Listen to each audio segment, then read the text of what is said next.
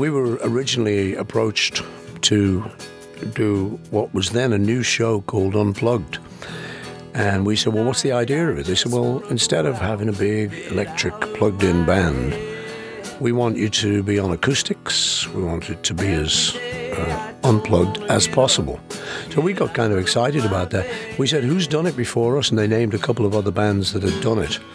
And we said, Were they totally unplugged? They said, Well, no, there was like a couple of guitars were sort of actually plugged in. We said, "Oh, that's cheating," you know. So, so we made it a point to actually rehearse and to play the whole show as acoustic as we could possibly be. So you'll find that Hamish there is on an acoustic bass instead of plugging in an electric bass, which is kind of hard to do, you know, to get a good sound on something like that.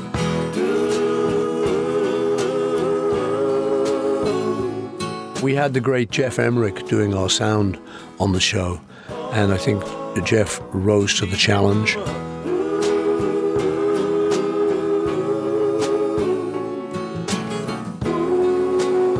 We rehearsed uh, a bunch of songs, tried to keep it a kind of unusual selection so that there was a slightly historical, interesting angle to the stuff we were playing. Mm-hmm. We did it in Wembley, in London, and did it live in front of an audience. It was recorded live. I think the record went out exactly as we recorded it.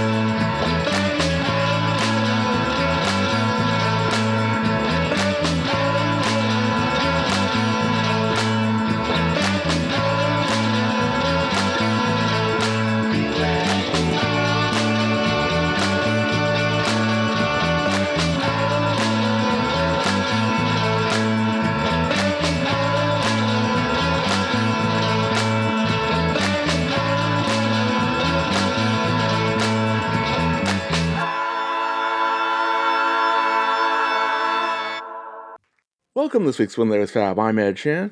And I'm John Stone. Not much news this week, although we did get a handful of photos we've never seen before. Someone finally went to the drugstore and You made that joke before. have I? damn. Oh well. We're not comedians here, although we like to pretend to be. Right. And I only have six jokes anyway, so give me a break. Uh, one of the fellows from uh, Sounds Incorporated, Alan Boots Holmes, uh, they were actually part of the Beatles world for a good long while.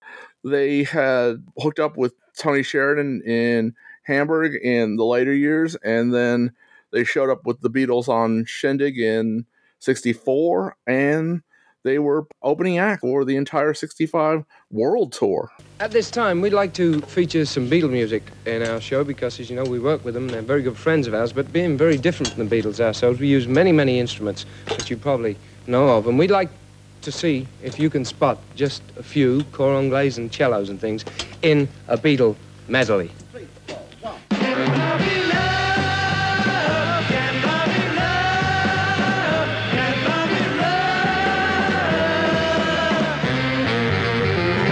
And the relationship even went further because they played on Sergeant Pepper. three of the horns came up and played on Good Morning, Good Morning. Now, did they run into David Crosby when they were there? Nothing hugely exciting. The, the photos that were released were from Shindig. These are indoor photos. There are apparently uh, some more backstage and live photos, which they haven't released yet. They are being sold with the copyright. What they tell us is that there's 12 rolls of film, approximately 49 2 by 2 color transparencies, and approximately 38 original prints from the negatives. The Shindig photos, they're kind of cool because there are photos of each of the Beatles, and in none of them are they smiling. Right. They look like they're working. There's a couple pictures of Paul where one of them he's just like staring at the camera. Why are you taking my picture now? Right. So anyway, be on the lookout for them. The ones that were released you can see at the auction site. I'm sure the whole thing will be out on the internet soon enough. Check around. The other thing from that set was a photo from early 1962. This was during the uh, little period when Ringo had left Rory Storm and before he rejoined Rory Storm.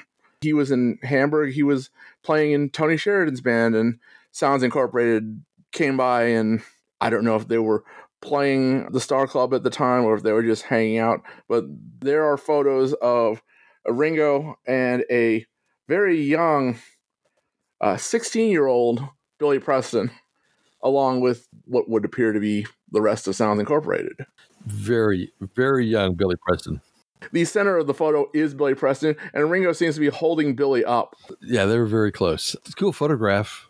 Ringo has a little bit of a Beatle haircut, I think, but he's also in Germany.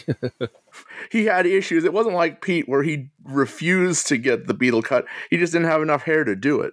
Even on the Please Please Me cover, it's sort of attempting to be a little pompadour or something.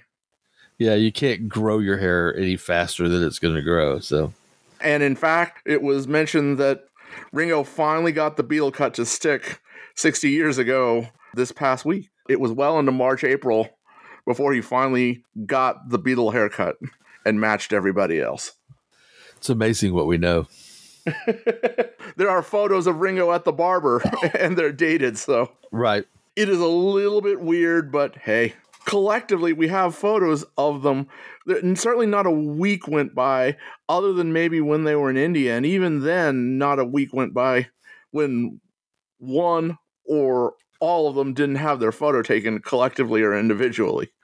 Yeah, I mean, So- that's part of the phenomenon in a way.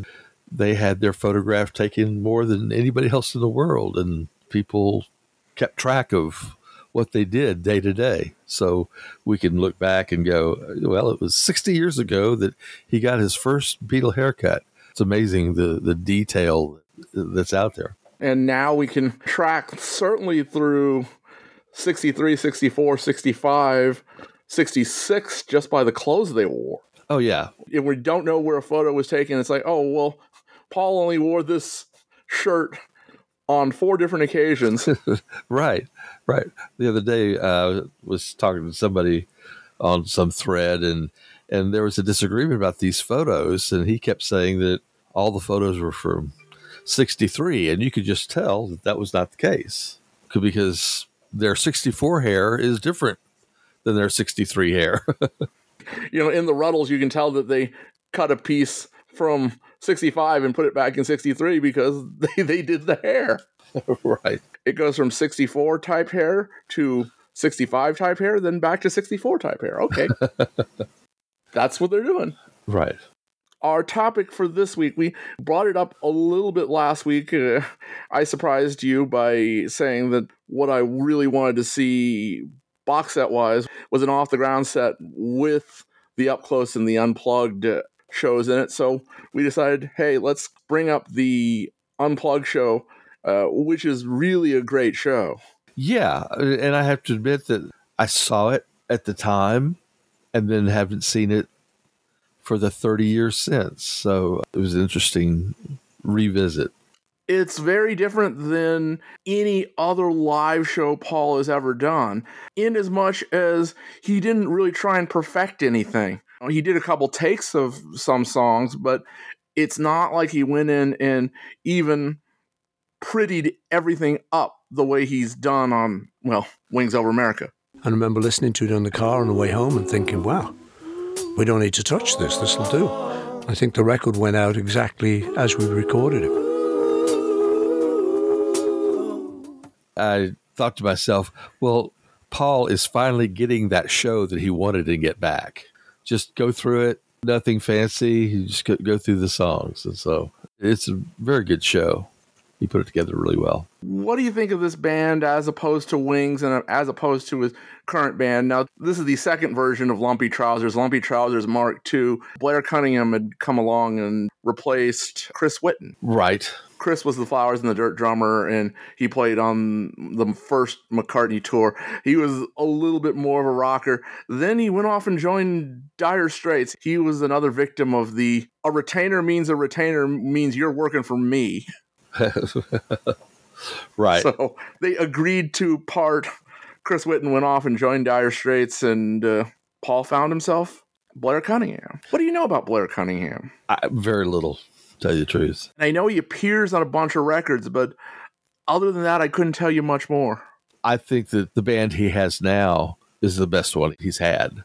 They seem to be able to play. Over this version and over any version of Wings. Yes. Early on with this band, 2001, 2002, 2003, I thought they weren't a great fit, but they've grown together over the years. And they're really good now. It's just the way uh, some things hit you. I, I'm not saying that they're better musicians or Yeah, And that's not what I'm asking. I was just asking which was kind of your favorite. I do have a soft spot for this version of the band. I really like the Flowers in the Dirt album. And as I said, I like Off the Ground a lot more than a lot of other people do. right. This, much like the Granada Cavern show, was more or less the first time we ever saw Blair Cunningham.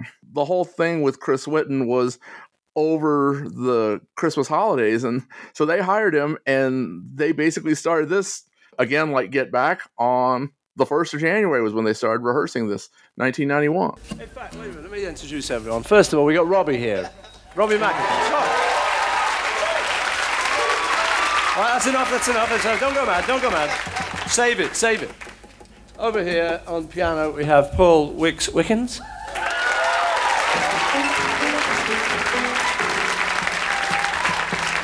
At the back on drums here, we have Chris Whitten. I know, I know he looks different. I know he looks a bit different, but he's he's playing a lot better. Now, seriously, this is Blair Cunningham.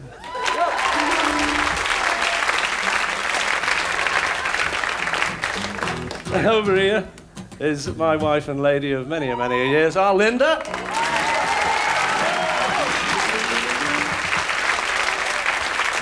And that's it.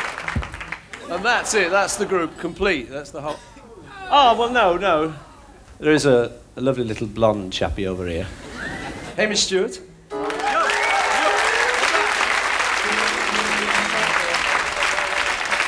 Okay. So here we go. So as you might have noticed, we're not plugged in, so but this program is called Unplugged, so you know, hence It came together really fast, I understand. 22 years later.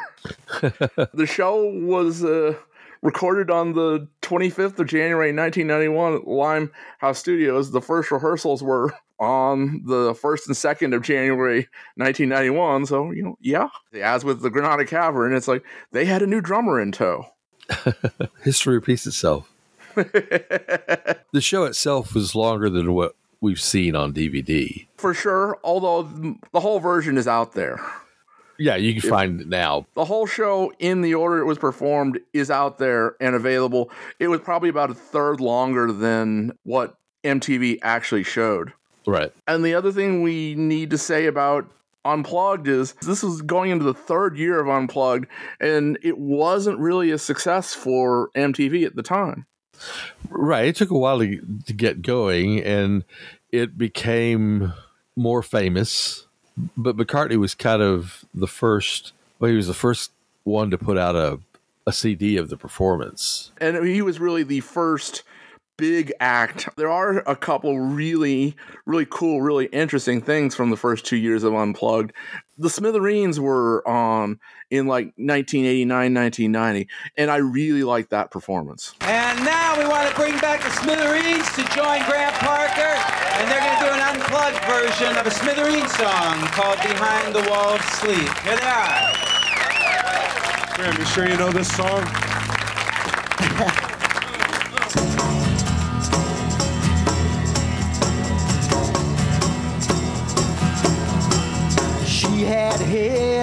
Jeannie Shrimpton back in 1965.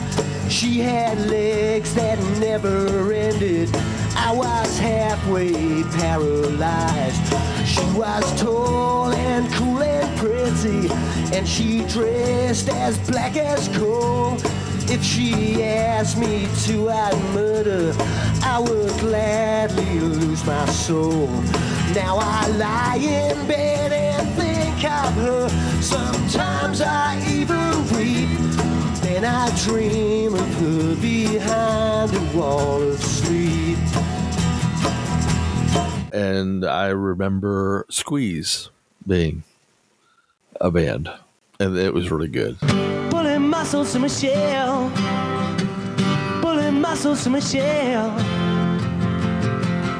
Two fat ladies window shop, something for the mantelpiece.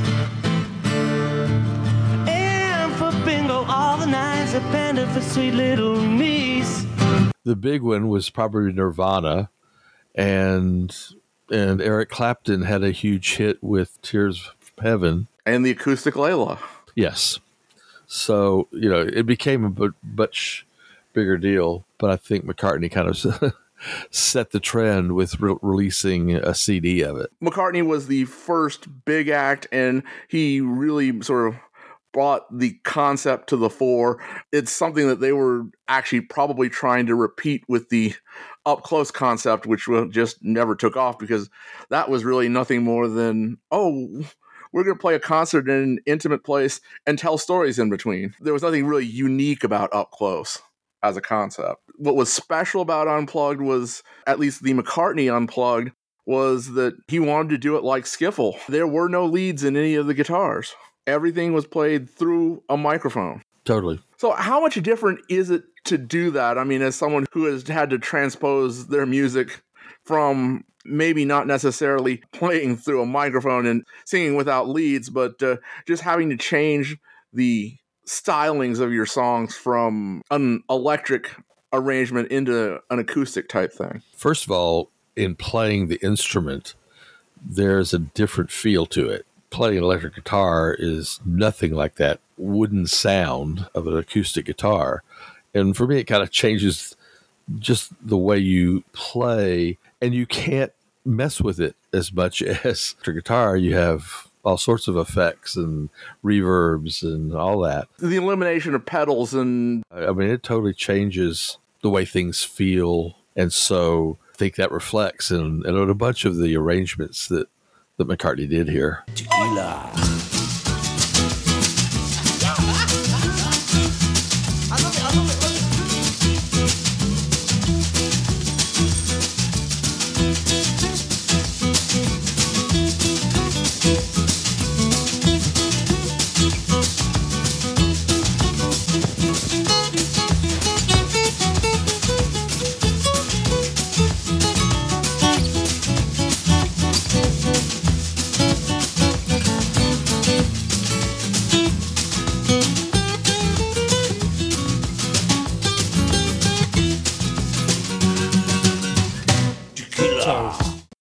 And at least from the perspective of how he's playing, he tends to slow down the tempos a little bit. He does. Well, he was 49. His voice still sounded really, really good at this It point in time. You know, maybe not at its absolute peak, but it was there. There's a certain range that he can hit without forcing it. He does all the little oohs and things like that. Sometimes with help from Hamish.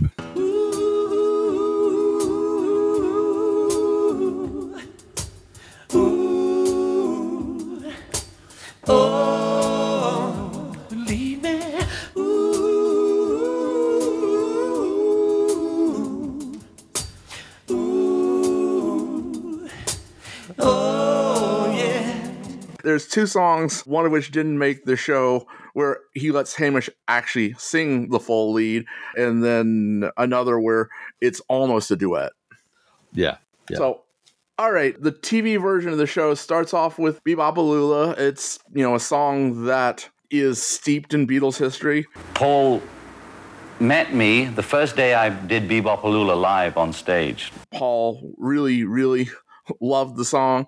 And it's interesting that he opens up, or at least he opens up on the TV show with an oldie.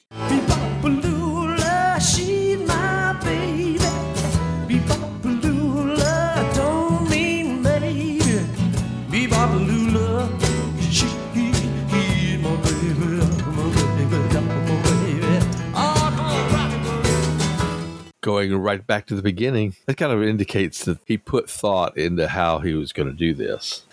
However, in the concert, it doesn't start off with Be-Bop-A-Lula. That wasn't part of his, his thinking. But he also starts off with several copy tunes when he played this uh, show for the audience. You know, he did like Mean Woman Blues and Matchbox and Midnight Special.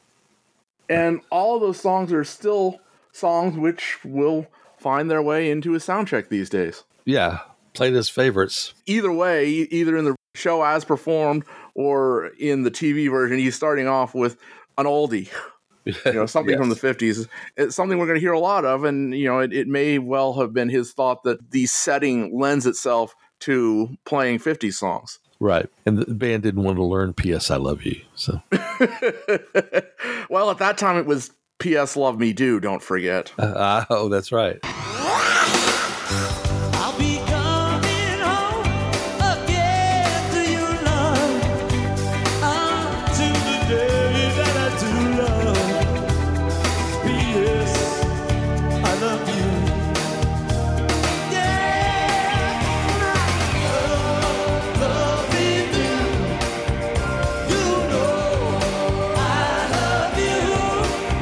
The, dreaded medley mashup Yeah. of the only two Beatles songs he's owned at, at the time.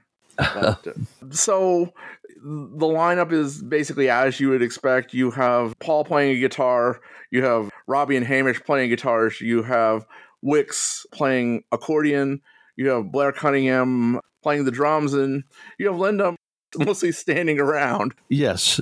She plays a, a mean tambourine and a shaker. And, you know, in watching her, she doesn't even really sing that much. I don't know if she had a mic. I think she did. For whatever reason, they seem to limit themselves on the number of microphones they had on the stage. The drummer didn't even have a mic. Paul goes behind the drums in Ain't No Sunshine, which we'll talk about at the end of this show. He's out there giving his little exclamations, and you can just barely hear it because there's no mic there. Well, it's an extra 50 pounds for a mic. well, there you go. But uh, as far as on Be-Bop-A-Lula, it seems like Melinda's even only hitting the tambourine on the four. No, the four. dun Right. dun dun bump dun dun dun bump. so, I mean, it's not like she's bored or not paying attention, but that was what they gave her to do. right. Maybe if they had to put it together really, really fast, they had to limit what she was going to play. And Wix was there anyway. You know, he was going to cover the keyboard parts, really. For the most part, yeah. You know, he has two accordions, and this just convinces me how really good Wix was and is as a keyboard player. Yeah. He can make those accordions sing. right. So Be-Bop-A-Lula is followed by the unplugged intro.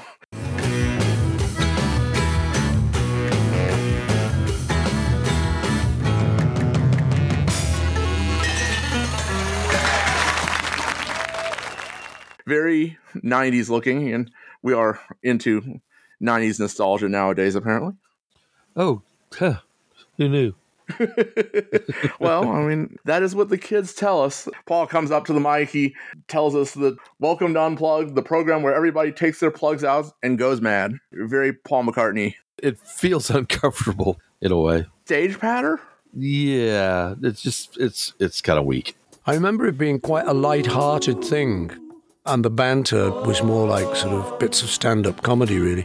Again, because normally he goes for fully fledged, fully written out stage patter. And if we're not comedians, then Paul's not a comedian either, although he is very funny. Sometimes, yeah. that then goes into I lost my little girl. This was at a time when we hadn't heard that much of it, and this was probably the first fully fledged version of it. What we'd kind of gotten through, well, even get back, and then the couple times he'd pulled it out for radio people is just like half a verse. Yeah, I like the idea that the bass line would go up. Then I wanted this to come down.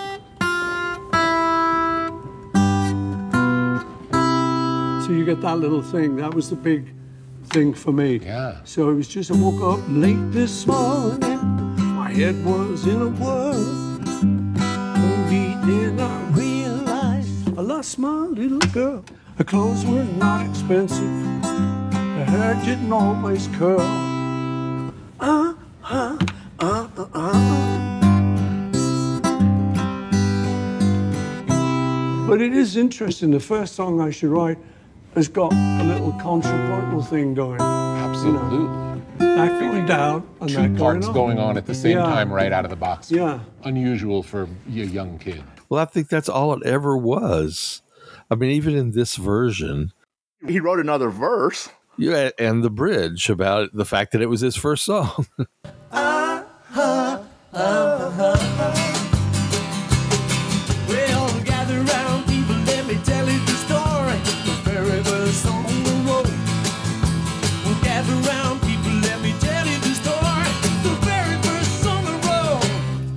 you know, he kind of created a longer song, but that's kind of a late addition because in the early days, that's all he played was that first verse. And he's pulled out this version a couple times in the ensuing years. Right. As he describes it, So you take a G and you take a G7 and then a C. and then maybe a bit of F, I must admit. Any other chords in there you want to note? it's kind of cool that he knew G7 in the early days. Yeah.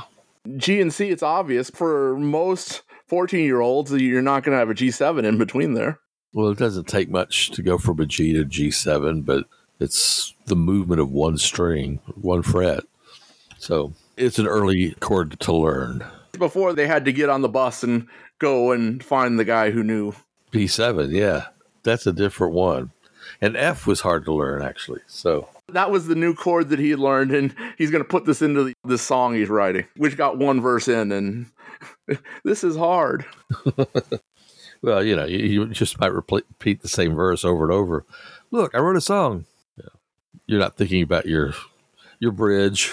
And Paul tended to write bridges later, almost as an afterthought, right. thinking, thinking of the world without love story. Why tell me why? Yeah. Yeah. Well, Paul, we'd like to record that song. Can you finish it? Oh, all right. Right. He went in his bedroom and wrote the bridge and uh, fleshed out the second verse. And here you go, take it. Maybe that's why John didn't like it. It had no bridge. That could be. So, do you think this is fun, or do you think it's too clever by half to be doing this here in this show? I guess I'd heard that on a boot before it came out on this. I was familiar with the tune. I, I knew it was one of the ones that came out on the Get Back boots pretty early on. Yeah. So for me, adding that bridge is just like that was unnecessary. Just play the little piece and you don't have to make a song out of it because it's not really a song. It's just kind of how are we going to make this into a song? Well, I'll, I'll add a little jokey bridge here, and it's followed by what he always says about that song. We never did it because of that line. Uh, her hair wouldn't always curl. Couldn't handle that line. Still, there you go. Okay. Right then. And John couldn't think of anything better. No, in fact, something's going to come up in a little bit and I'll talk to you about that. All right, Paul did actually take a sip of water. He was willing to drink something on stage during this show. They all have these giant pink solo cups. Uh, that's what MTV could afford, huh? right. Well, maybe the roadie brought them. It's just something that you notice while watching. It's like, oh, wow. And it's not just Paul, they all have these giant pink solo cups that come in and out periodically during the show. Yeah, there's somebody who brings the water. So There's one or two stage people. I remember the uh, floor assistant coming up. She looked like a little comedy character who'd just been hired to come on and do some nonsense lines. Get that woman out of the bloody place. I can't. I can't work with that. Paul goes on again in the slightly uncomfortable announcement. Many years later, I read this one. And he goes into what is a actually pretty different version of Here, There, and Everywhere. Right. I wrote down that I I felt like Hamish's harmony is is kind of weird at first, and, it- and I played it back a couple of times, and it may be just the way it's mixed, but it's rough.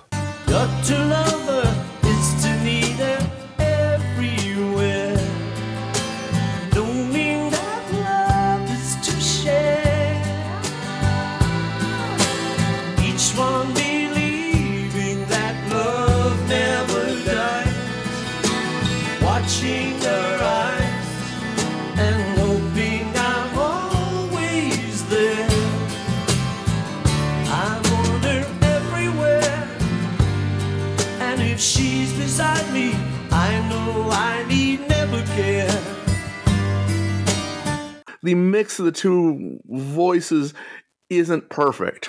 This is one of the ones where you can hear Hamish a lot. And- And Hamish was clearly taking the role that Abe takes now. He was singing or starting to sing, you know, some of the high parts that Paul was having trouble reaching. Yeah. Well, he's clearly got the, the higher voice. That's the role he takes in quite a few of these songs. They've slowed it down. It's quite different to either the Broad Street version or the original. This is one that they clearly put some work into, even though the mix on the harmonies may not be perfect. Yeah. This is also one of the ones where Linda seems to be playing that keyboard thing, and, and there's a little door in front that she seems to be squeezing air in and out of. We don't know what instrument that is that she's playing. I think it's a bellows of some sort. So, all right, it moves on from there into Blue Moon of Kentucky, which is a song which has been part of the McCartney set list since the early days of Wings, the live set list. Uh, that was Denny Laine who did that in the 72 Wings tours. Yeah. Starts off slow, bluesy. Yeah, bluesy, a little bit more country. Yeah, bluesy country. And then halfway through, it kicks into what is in effect the Elvis version.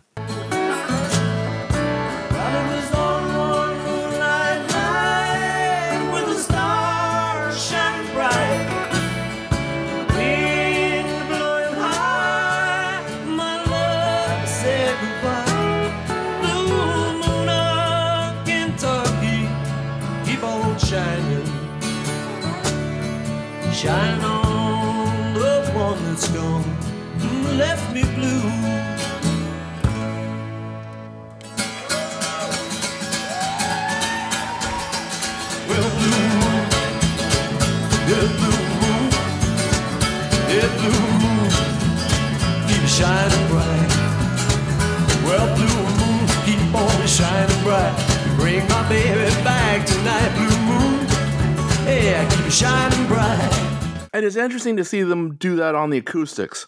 My first thought was I really like the the Threetles version of that. Cool, man. Well, couldn't we do Blue Moon of Kentucky? Well, Blue Moon. No. Yeah, man, he's got the chords. What's the opening? Hey, man. Well, Just a shorter version. Blue moon, blue moon, keep shining bright. Blue moon, keep on shining bright. My baby back tonight, blue moon, keep shining bright. When I said blue moon of Kentucky, just keep on shining. Shine on the one that's gonna left me blue. Well, blue moon of Kentucky, just keep on shining. Shine on the one that's gonna left me blue.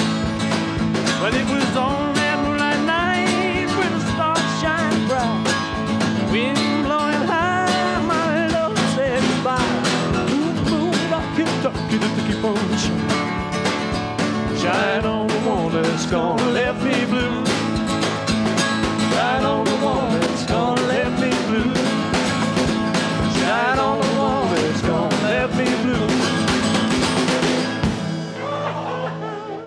That's the one where George said we're only going to do the short version. Yes. but I liked it. There's definitely an enthusiasm there from the three of them.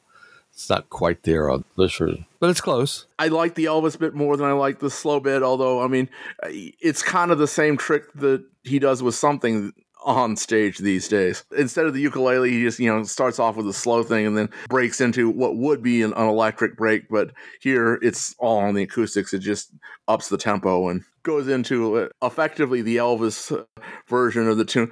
It's kind of cool just how much Elvis Paul does in this show. You know, he introduces this as being from uh, from Bill Monroe. Joke, joke. Matt Monro's dad. He is pretty much playing the Elvis version here. Yeah, well, you know, reading about their early days, I think there's a certain amount of the idea that McCartney could do voices. He could do Elvis. He could do Little Richard. You know, he, he could actually do people in a way. So he could use that voice on command. Well, I mean, you know, you go back to the BBC stuff where he does almost a spot on That's All Right Mama. Oh, yeah. He didn't have the full range of Elvis's voice, but he could get pretty close. Right. But as a club act, I think, you know, him doing Elvis is that's that's a cool thing. Him being able to do Little Richard probably just made everybody's jaws drop. He had that ability. To a certain extent, he must have been thinking this is almost just like a club show. Yeah, he's doing skiffle. As he will point out during the course of the show. Love me too. On your bike.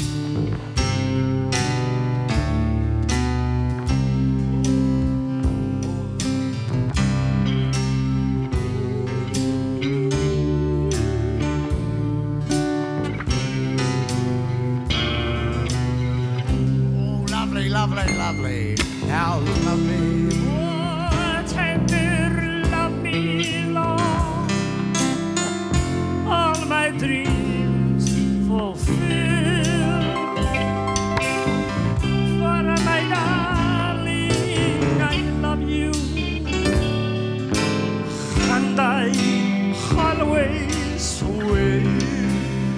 Then we, we move on to a, a version of We Can Work It Out. Although he starts, he gets the words wrong, and he stops. And they left that in. Are we ready?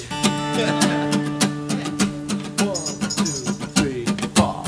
Try to see it my way.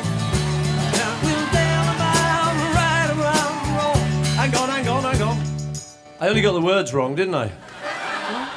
Been a long time. This is so informal, we'll start again. We'll have a few more woohoos, yeah! Hey, wait a minute, what is the words? Do I have to? I got it, I got it. One, two, three, four. Try to see it my way. Do I have to keep on talking till I can't go on? Like a club show. no overdubs. what they don't tell us is that he actually did it a third time at the end of the show. It goes from the the version which stops into the version that he did at the very end of the show. These weren't two consecutive performances of the song. right. They're allowed a little bit of TV trickery. Yes. and he's either changed the lyrics or Paul has chosen to use different lyrics. There's no teleprompter here, and it doesn't appear that he has sheets of lyrics written out in front of him, which is also kind of interesting. I think he's got a set list in front of him, and that's about it. Uh, While Paul's not John, he doesn't completely remember lyrics all the time. Love may not last long is the new line, and we can work it out.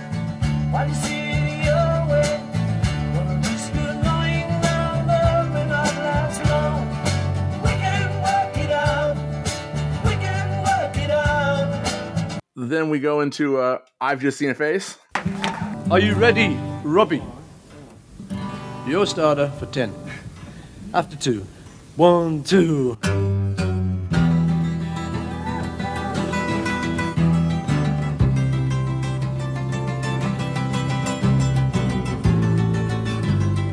I've just seen her face, I can't forget the time or place we first met. She's just a girl for me. I want all the world to see we've met.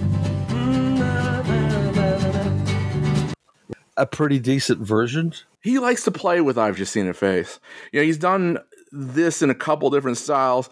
This is a little bit different from what's on the record, but not too much. It leans a little country. And as a matter of fact, when Robbie starts the guitar solo, he says, I'm picking. So he's doing the hee haw thing. And you got to give Robbie credit here. I've always really loved Robbie's playing, but here he does some special stuff. He's cooking on that guitar, I think. Yeah, good performance. And here's where Paul goes, Well, that's near enough for Skiffle. Right. I think it's a good version. There's only a, a couple of things that, you know, they, they kind of take out the, the detail that was in the recording, it's not a big deal. They did that in 76 on the Wings Over America tour as well. Yeah. Although this is n- almost nothing like that version. No, that's true. On Wings Over America, it was arranged to be almost a little bit more folk, I think. Yeah. And here it's back to country a little bit more. It's a little bit more in line with the recording, but it's not a replication of the recording. Right. But he plays the opening riff like the recording, just slightly changed. And the lead is what George played. So it was pretty close. All right, then we go into something from McCartney every night. I mean, the McCartney songs are obviously perfectly suited for this setting. Yeah, for sure. And this is pretty good. They do a, a whole acapella bit.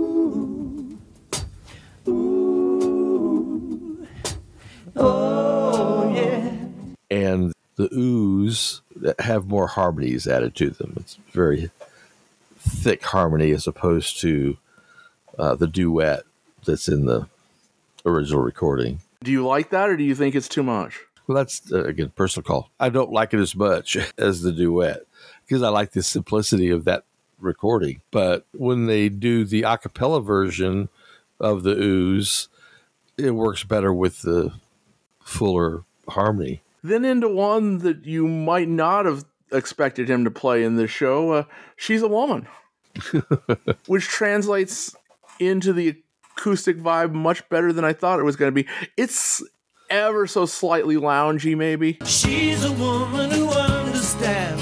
She's a woman who loves a man.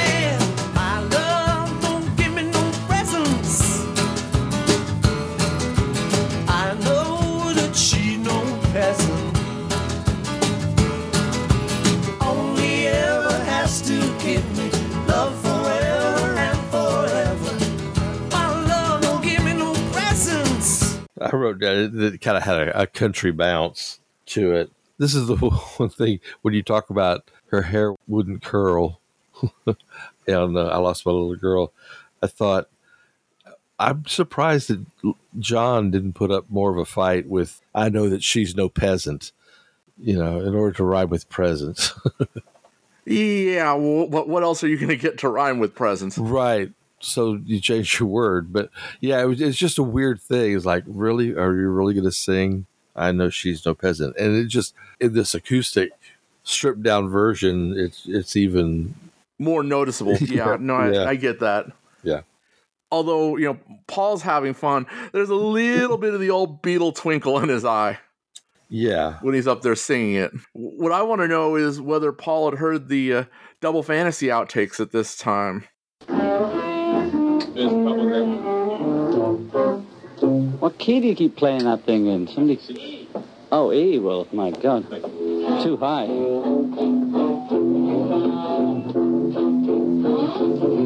My love don't bring me presents.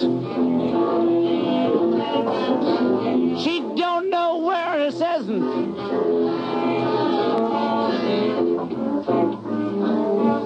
Come on, get out of there. The band that John had kept going into She's a Woman, and John would react to it differently each time. Sometimes he sang along, sometimes he would just start telling off little jokes, and then sometimes he's just you know, stop that. So, you know, it's like, Oh, gee, I wonder if Paul had actually heard that by this point. I'm going to guess no.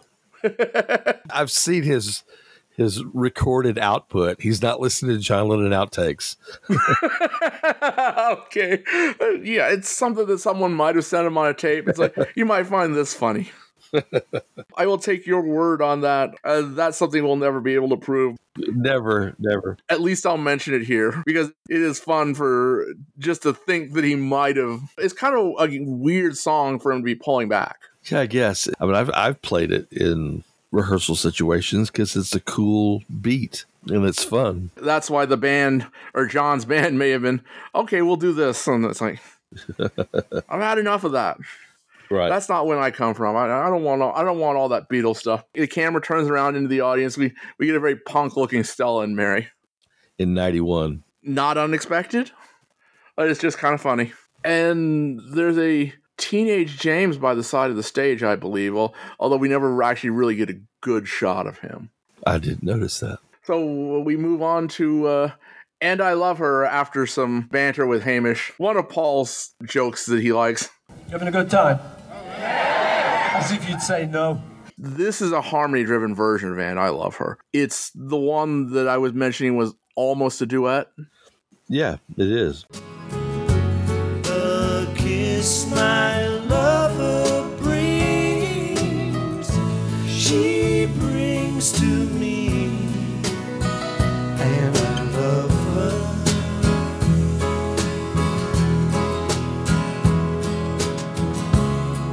A love like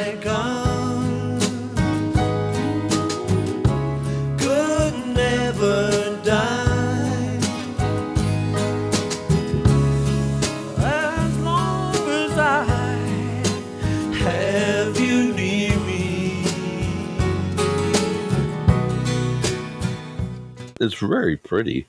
Uh, I like the arrangement. It's slower. Like everything in the show, it's ever so slightly more country, I think. Yeah, I wonder why that is. The acoustic guitars. It may be the acoustic guitars, and it is significantly different from the recorded version. This this is one of the ones where he slowed it down, not just a little bit, he slowed it down a lot. Yeah, he did. It sounds really good, I think. It's just different. Yes. I remember listening to it at the time. It's like, oh wow! And Paul had made the accession, I'm going to play Beatles stuff, but he was still kind of going to mess with it. In the up close special, he does just a country picking version of uh, what uh, "Can't Buy Me Love." Then back to McCart, that would be something. Another really nice version. Uh, Yeah. Robbie's playing the dobro.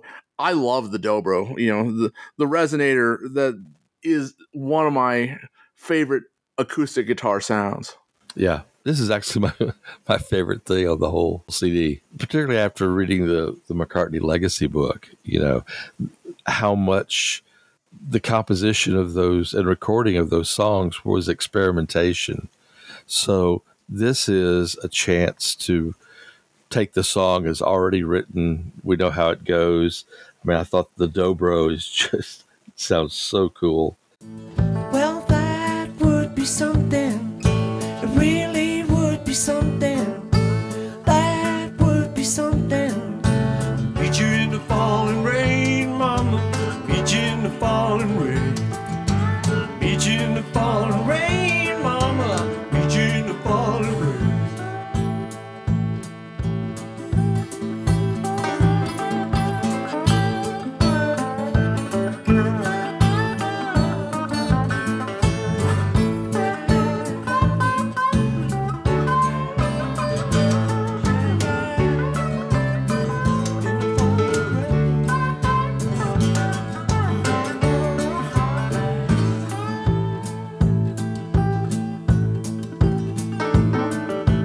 Even though it's only one person singing, Paul kind of overlays the various meet you in the following rains. So it almost almost gives you a double tracked effect, even though you know it's only the one guy up there singing. I also noticed that it it changes because the drums are much more straightforward rather than what McCartney does on the recording. A lot of people actually prefer this version to the McCartney version, and I can see why.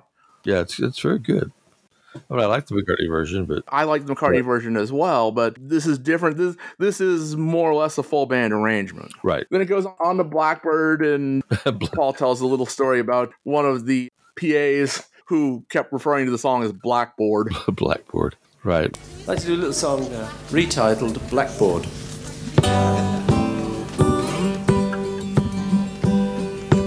Blackboard singing in the dead of Whether it's actually the same PA or not, young lady just happens to come by on the stage, and Paul accuses her. It's you! It's you! This is a song that the lady at rehearsal called Blackboard. I said, no, no, no, that's Blackbird. Subtle difference. oh, she's a big fan. Rob? That's her!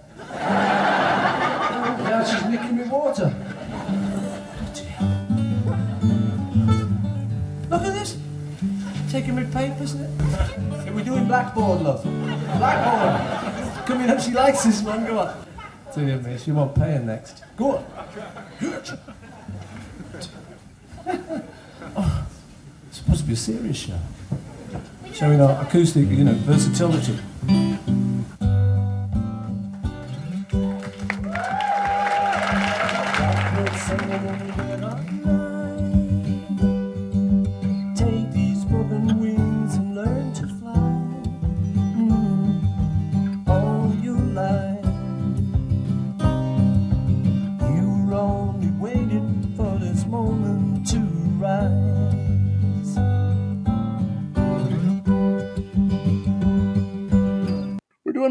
Blackboard, love. Paul Right. moves over be- behind the piano and does it seated. Yes. You know, I wrote down this is a so so version, which being what it is, is brilliant. Is much looser in feel. yeah, it is. Is just this side of sloppy. Well, I'd say it's the campfire version. Tim just playing his guitar, and you don't get the big foot tapping sound effect, so it's not as marshaled. Um, and so it, it is kind of loose, but it's it's great. As an alternate version, it's a really great live version, I think. Yeah, We have the rehearsals, we have the demos, and this is probably the loosest of all of them. yeah, Then Paul comes back and tells us that as they're tuning guitars, we used to do whole sets out of tune. now only part of the set is out of tune, so I guess we're improving. so that kind of goes with that story that John told about detuning his his D string just a little, so it, maybe he could hear it. Then we go into Good Rocking Tonight. Paul's having great fun. He, he does a little Elvis moves here. right. Some of the m- biggest McCartney dance moves we ever get. And then once again, Robbie on the guitar. That is some terrific playing. Yeah, it's enthusiastic version, and Energetic. As I keep saying, they're having a great time on this show.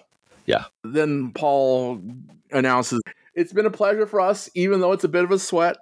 And now that we have a slightly higher resolution copy, you really can see he was sweating up there. yeah, he was. The word is that it was actually pretty warm in the studio that day, but still, you don't normally see him putting up quite that much of a sweat. Yeah, he uses the towel frequently. Again, the same sort of joke he made earlier. We hope you've enjoyed it. If you haven't, well, too bad. All right, thank you very much. This has been a pleasure for us, even though a bit of a sweat, but it's been a pleasure for us to see all your lovely little smiling faces.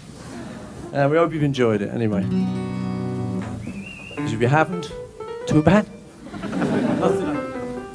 okay, we're going to finish off with a little song which was a hit a long time ago, and this one is called Singing the Blues.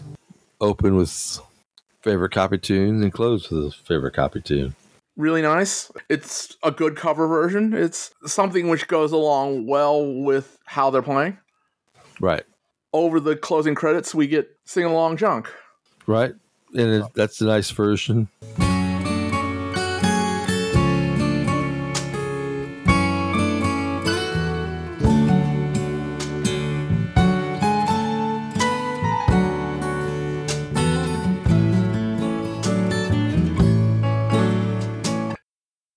Wanted to talk about a couple of things, and we'll actually run through the whole set list just so you know how it actually was on the day. On the CD, Paul went behind the drums and they did a version of Ain't No Sunshine, the Bill Withers song.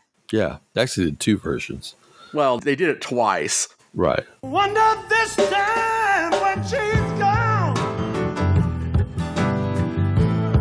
Is she really going to stay? No sunshine when she's gone, and she's always gone too long. Anytime she goes away, anytime she goes away. anytime she goes away. Anytime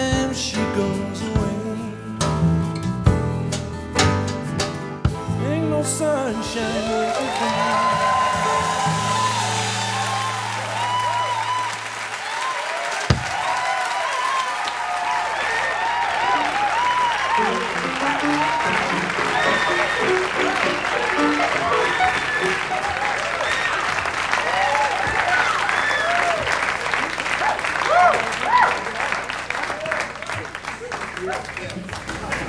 Okay.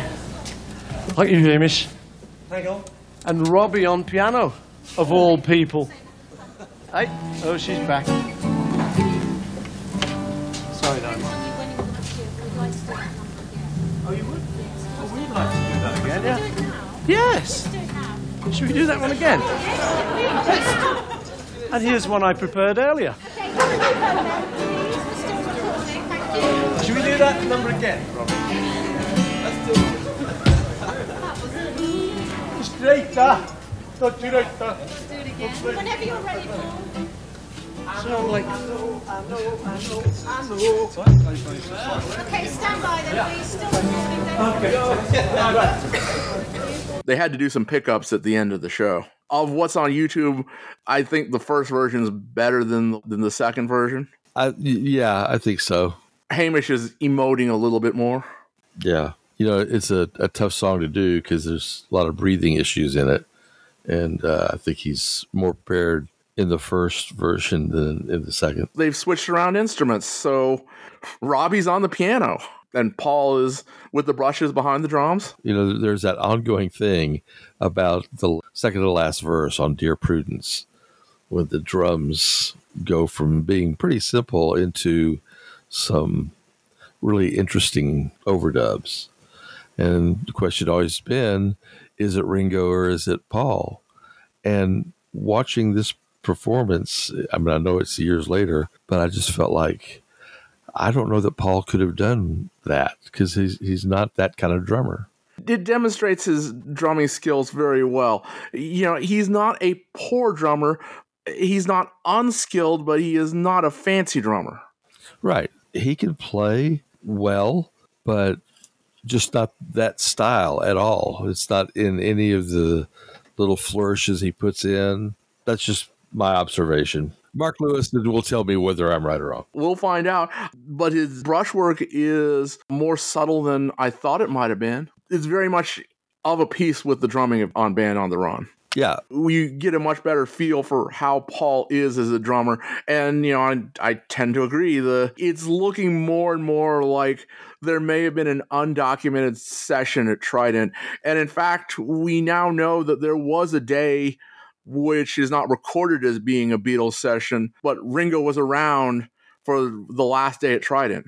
Aha. There's now like some fan photos of Ringo at Trident, you know, after he returned from his trip. It would have been very easy to just duck in and do a little overdub there. The other Beatles song which he did that I wanted to mention was the Things We Said Today, which is really pretty cool. Someday when I'm lonely, wishing you weren't so far away, then I will remember things we said today. It's another one which you wouldn't necessarily expect him to do in the unplugged setting, but it works surprisingly well. You can find it on YouTube, it's out there.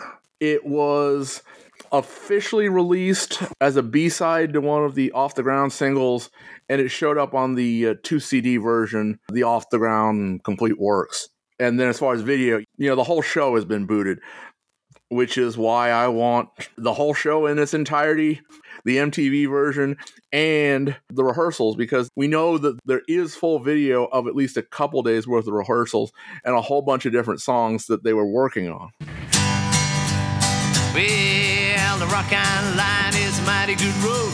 The Rock Island Line is a road to ride. The Rock Island Line is a mighty good road. If you want to ride, you gotta ride it like you find it. Get your ticket at the station on the Rock Island Line. Going through the complete set list from the day, Mean Woman Blues, Matchbox, Midnight Special. We already talked about that. He started out with the three cover songs. Midnight Special, one of Paul's favorites. We always have to mention it because, well, it's about Houston. Yes. Sugarland. Down in Houston, in Texas, there's a jail. Behave yourself. There's a jail. Called Sugarland. And every night at midnight, the train runs past that jail. And the legend is if the light shines on you, you're going to be released. Train's called the Midnight Special. Well, if you ever get to Houston, you better act right.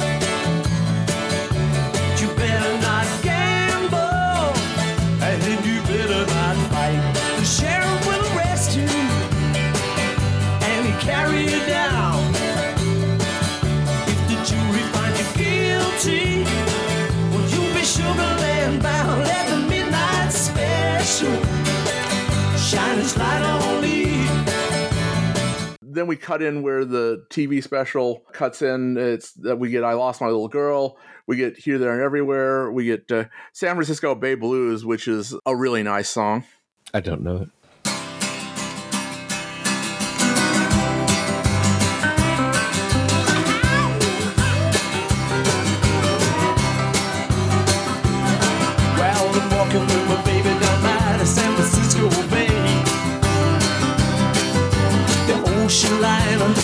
So far away. I didn't mean to treat her so bad. His ticket lady was from San Francisco, and he always used to dedicate it to her. then uh, we can work it out. Blue Moon of Kentucky. I've just seen a face every night. So Be-Bop-A-Lula was actually in the middle of the set, and It could be that the band was settled in and it felt good by the middle of the set. So it's like, well, let's take a, a song for the middle of the set and use it as our introduction. Uh, especially since the opening credits come after that. And I agree, it's got a little bit more feel than if they were just coming in cold. Then that's followed by She's a Woman and I Love Her and The Fool, which is a, an old Lee Hazlewood song. Uh, I think Paul is doing the Elvis version of it. That would make sense. Now we got a, a country and western tune here, which was done by some fellow called Sanford Clark a long time ago. and um, it's an old song. It's called "The Fool." And drink to a fool, a crazy fool who told his baby goodbye. Although the way Paul plays it, he plays it slightly more country than Elvis did. Right. But again, it's you have to accommodate acoustic instruments. Right. Then things we said today, that would be something. Blackbird uh, high heel sneakers, which did actually make the uh, CD version of the show. Good Rockin' Tonight, Junk, the two versions of Ain't No Sunshine, the other version of We Can Work It Out, which is the one that's actually in the show, and Singing the Blues was how the show ended. Right. It's a nice little show. It, it is kind of a relic of the 90s, but Paul's performance is top notch. Yeah. I, I'd never get the feeling he was, you know, dialing it in in any sense of the word. There was thought put into all this and in good arrangements uh, for the most part. All right. Any last thoughts on this? Well, I enjoyed seeing it after all this time. So if you, particularly if you haven't seen it in a while or never seen it, you should check it out. Most of it is available on the internet, but it has been cut up for probably copyright reasons. It was on Paramount Plus, but I went and checked before we started recording, and it's not there right now. So either there are legal issues or it was only there for a limited time. So it may come back, but that's the other place. Paramount Plus does indeed have access to the unplugged catalog. Whether we get the stuff back or not, it, it's never been released on video. Hmm. Once again, box, guys. Even just an unplugged box, I'll take that. Right. We've got the whole show, we've got rehearsals on video, and we've got at least three CDs full of material. And I would really like to hear how they came to the arrangements. Well, I hope they're listening. And- All right, very good. So we will be back next week with a new show. Yes, we will. And we'll see you then.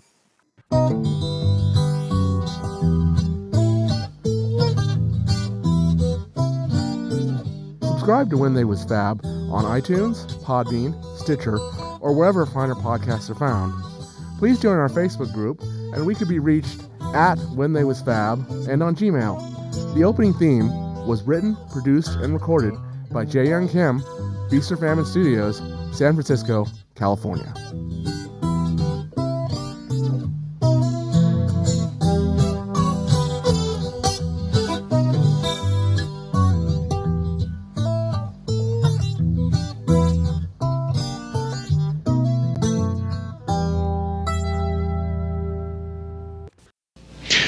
McCartney, spurred on by the success of his appearance on MTV's Unplugged show, is currently undertaking a series of low key gigs at small venues.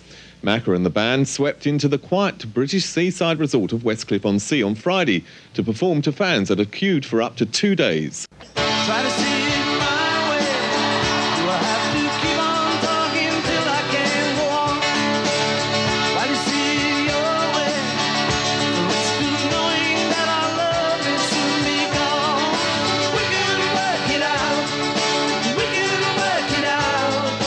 After we'd done Unplugged, um, we liked the idea of doing the acoustic set. And so we thought, well, if we're going to do some small gigs, that, that's where we'll start. We'll do an acoustic set.